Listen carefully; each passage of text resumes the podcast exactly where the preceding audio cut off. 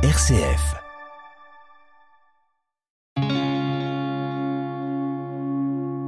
RCF, le béaba du christianisme.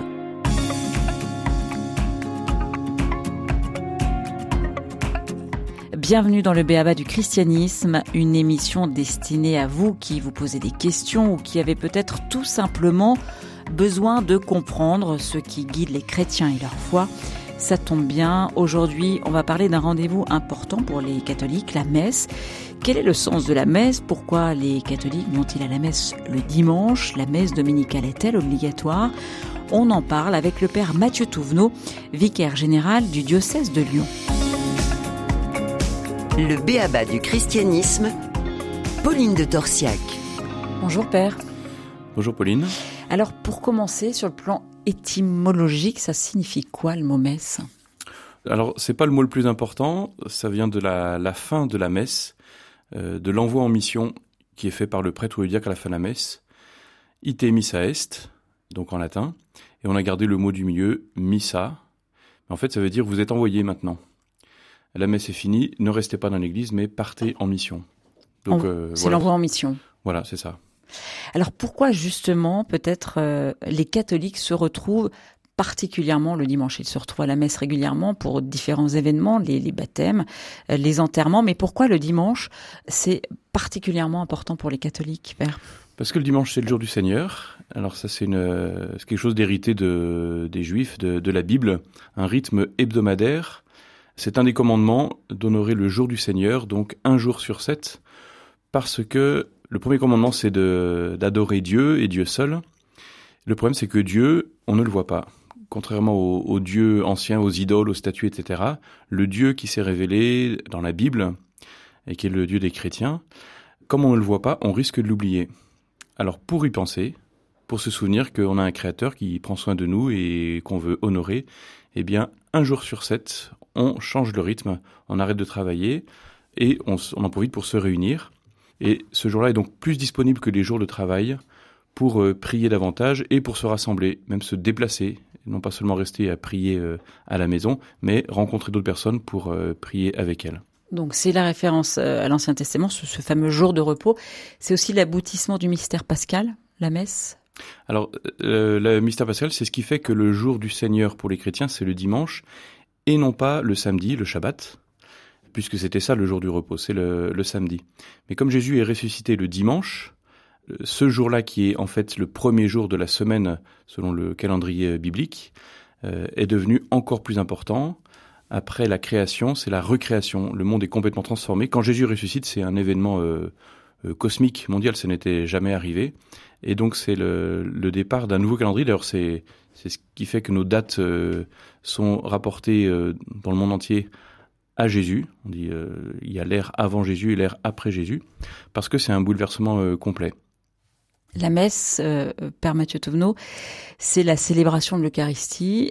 C'est à la fois la source et le sommet de la vie chrétienne. Expliquez-nous, c'est là qu'on retrouve finalement le, le, le, sens de la messe aussi Oui, alors cette expression relativement récente, elle vient du, du Concile Vatican II.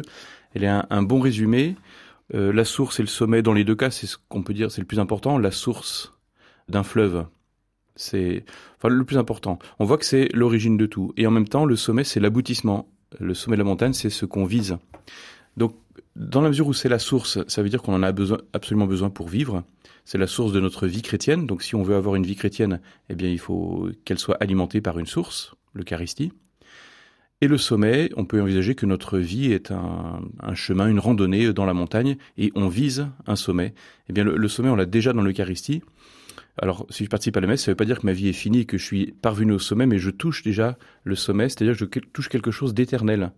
Et dans la messe, c'est pas seulement la messe de tel dimanche, c'est la participation à quelque chose qui est éternel, parce que c'est, pour euh, revenir dans le passé, c'est la mise en présence de ce qui s'est passé à la croix et à la résurrection, donc il y a 2000 ans, et en même temps ça me projette déjà dans l'éternité, avec la présence de Jésus au milieu de nous et la résurrection qui n'est pas seulement pour Jésus, mais pour nous tous. Et quand on participe à la messe, on participe à la résurrection, et quand on communie, on reçoit le corps de Jésus ressuscité. Donc on est en train de ressusciter petit à petit finalement. Et donc on, vient aussi pour se, se, nourrir, les catholiques viennent célébrer le mystère de l'Eucharistie et se nourrir Oui, d'ailleurs, se ressourcer, se nourrir, on voit bien que c'est dans la même idée. Bah, c'est Jésus qui nous y a invités, hein, qui nous a dit euh, si vous ne mangez pas, si vous ne buvez pas mon sang, si vous ne mangez pas mon corps, vous n'aurez pas la vie en vous. Donc on a besoin d'avoir la vie en nous. Là, on parle de la vie spirituelle, de la vie divine, parce que pour notre vie physique, on a besoin de manger, euh, si possible, plusieurs fois par jour. Mais la nourriture physique, elle permet à mon corps physique de continuer à vivre. Mais pour ma vie spirituelle, c'est une nourriture spirituelle dont j'ai besoin. Et c'est là que Jésus se donne lui-même comme nourriture euh, spirituelle. Donc c'est important pour, euh, pour ma vie complète, que j'ai pas seulement une vie euh, matérielle, physique, mais aussi une vie spirituelle, parce que c'est celle-ci qui est éternelle. RCF, le béaba du christianisme. Dans le Béaba du christianisme, cette semaine, on s'intéresse à la messe, ce temps fort qui rassemble les catholiques, particulièrement le dimanche. Les fidèles viennent pour communier au corps au sang du Christ, mort sur la croix pour les sauver. Père Mathieu Touvenot, vous êtes le vicaire général du diocèse de Lyon. Vous nous aidez à comprendre pourquoi les catholiques se retrouvent le dimanche pour la messe. La communion, elle se vit euh, évidemment par l'Eucharistie, mais on parle aussi de la communion des, fidèles. La notion de communauté est indissociable de la messe. Qu'est-ce qu'elle signifie? Oui, bien sûr. Je crois que le, mot qui éclaire ça, c'est le mot corps. Euh, et dans la messe, le mot corps, il a plusieurs sens.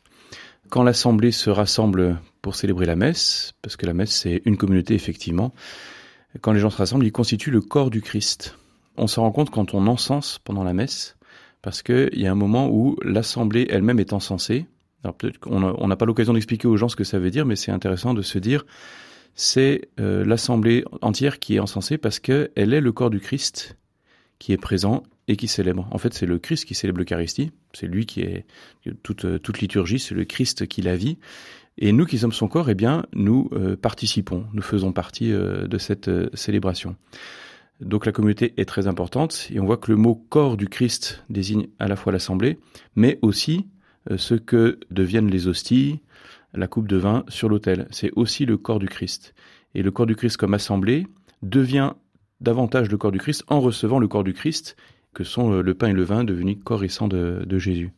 Ça, c'est une particularité euh, pour les chrétiens, pour les catholiques notamment, le fait de se rassembler le dimanche justement dans ce but-là. Et oui, parce que quand on parle de corps, eh bien, pas très loin, on a le mot incarnation, qui est vraiment la spécificité de la religion chrétienne.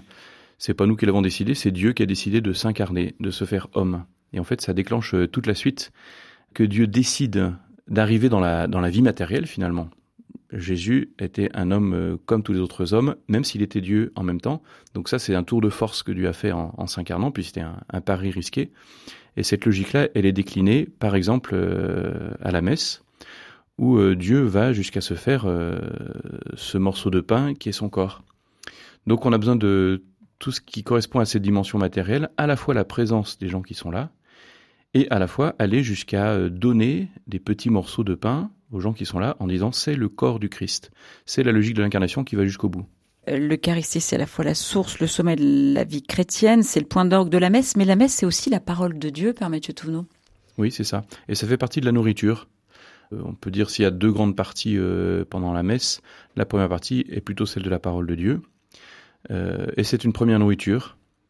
On est nourri spirituellement, intellectuellement. la, parole de Dieu a une, une efficacité par elle-même. Quand on l'entend, quand on l'écoute vraiment, eh bien, elle transforme. C'est par sa parole que Dieu a créé le monde, nous dit la Bible. Et c'est par sa parole que Dieu continue à nous transformer. Donc effectivement, quand on écoute la parole de Dieu on est transformé, on reçoit quelque chose, on reçoit une nourriture, et ça nous prépare la deuxième partie de la messe, là, ce sera plutôt la partie vraiment eucharistique, avec le pain et le vin. C'est un appel à la conversion aussi, cette parole de Dieu Il y a toujours un appel à la conversion. C'est le principal message que Jésus euh, nous apporte. Il n'est pas le premier, hein, déjà les prophètes dans l'Ancien Testament, mais ensuite au tout début des évangiles, on parle d'abord de Jean-Baptiste qui appelle à la conversion, et quand Jean-Baptiste se tait, c'est Jésus qui prend le relais, et ses premiers mots, c'est les mêmes que Jean-Baptiste, c'est convertissez-vous. Et donc toute la vie de Jésus, toute la prédication de Jésus est un appel à la conversion. Donc quand on entend la parole de Dieu, normalement, ça nous interpelle à chaque fois. Cette parole de Dieu, c'est aussi un éternel euh, recommencement, c'est une liturgie euh, chaque année. Comment comprendre finalement cette répétition euh, pour nous nourrir et, nous mhm. convertir? Bah, les textes n'ont pas changé, alors sur une année ou sur trois ans, parce que les textes, les évangiles du dimanche sont pas les mêmes, etc. Mais effectivement, il y a, quelque chose de cyclique. La parole de Dieu n'a pas changé, par contre, moi j'ai changé. Et donc un an après ou trois ans après, j'ai bougé dans ma vie. Enfin, c'est souhaitable en tout cas. Et donc j'ai besoin d'entendre à nouveau. Et comme la parole de Dieu, c'est pas des textes morts, mais c'est bien quelqu'un qui parle. La parole de Dieu, c'est Dieu qui parle. Et Dieu, quand il parle, il sait à qui il parle. Donc même si c'est les mêmes textes pour toute l'assemblée, pour le monde entier, et puis que ça sera les mêmes textes trois ans après, c'est pas une répétition parce que les personnes qui entendent, Dieu connaît leur cœur, et dans les textes qui sont dits, Dieu va pouvoir, si la personne est attentive, donner ce que la personne qui écoute a, ce dont elle a vraiment besoin à ce moment-là. Donc c'est à nous de, faire attention et nous dire ce qui m'a peut-être beaucoup plu dans un texte il y a trois ans ou l'année dernière, ben c'est peut-être autre chose qui va me toucher cette année. Et si j'écoute bien, euh, je vais trouver ce qui sera justement important pour moi aujourd'hui. Et votre rôle, vous aussi en tant que prêtre, euh, dans l'homélie, c'est d'aller justement euh, chercher les, fidèles là où ils en sont? Avec la difficulté que je ne sais pas où ils en sont, parce que déjà ils sont plusieurs. Si c'est une communauté stable, je connais à peu près, donc un curé de paroisse, il, peut se dire, ma communauté actuellement, en général, elle a besoin de ça, donc il va pouvoir aller dans une direction, mais il connaît pas en détail le cœur de chacun. Là, c'est l'Esprit Saint qui va intervenir. C'est-à-dire que moi, quand je prépare euh, mon homélie, toute la semaine qui précède le dimanche, je demande toujours à l'Esprit Saint qu'il me donne les mots qu'il veut que je donne aux gens qui entendront et que je ne connais pas encore. Et je compte sur lui pour faire le travail du côté de la réception aussi, dans le cœur des fidèles, de permettre à chacun de recevoir, à travers mes paroles, quelque chose dont ils ont vraiment besoin. Alors je maîtrise pas tout, moi je prépare au mieux, mais je sais que si quelqu'un est touché, et parfois les gens viennent me le dire, j'ai été touché par telle chose que vous avez dite, c'est pas le fruit de mon calcul. C'est que j'ai fait les efforts, j'ai demandé à l'Esprit Saint de faire le travail et je constate que l'Esprit Saint fait son travail effectivement. Et l'Esprit Saint fait son travail lorsqu'ensuite votre assemblée va euh, partir en mission. Hein, on a dit, c'est ça le sens de la messe, c'est l'envoi en mission. C'est aussi l'objectif, le but euh, ultime de cette messe, c'est de, de témoigner. Oui, il faut que la messe déborde la messe, effectivement, et ça peut être euh, une bonne chose d'ailleurs dans nos homélies de donner aux fidèles quelque chose qu'ils auront à faire plus tard. Parce qu'on peut très vite oublier, et ça, se comprend, on entend une homélie, on n'a pas le texte sous les yeux, on oublie tout, mais si on peut donner quelque chose d'assez concret que les gens pourront faire et dont ils vont se souvenir, eh bien, ça continuera à porter du fruit pour eux et si possible autour d'eux dans les jours qui suivent. Père Mathieu Touvenot, merci beaucoup. Je rappelle que vous êtes le vicaire général du diocèse de Lyon. On vous retrouve la semaine prochaine pour poursuivre notre discussion justement sur le sens de la messe. Vous pouvez évidemment retrouver cette émission sur rcf.fr.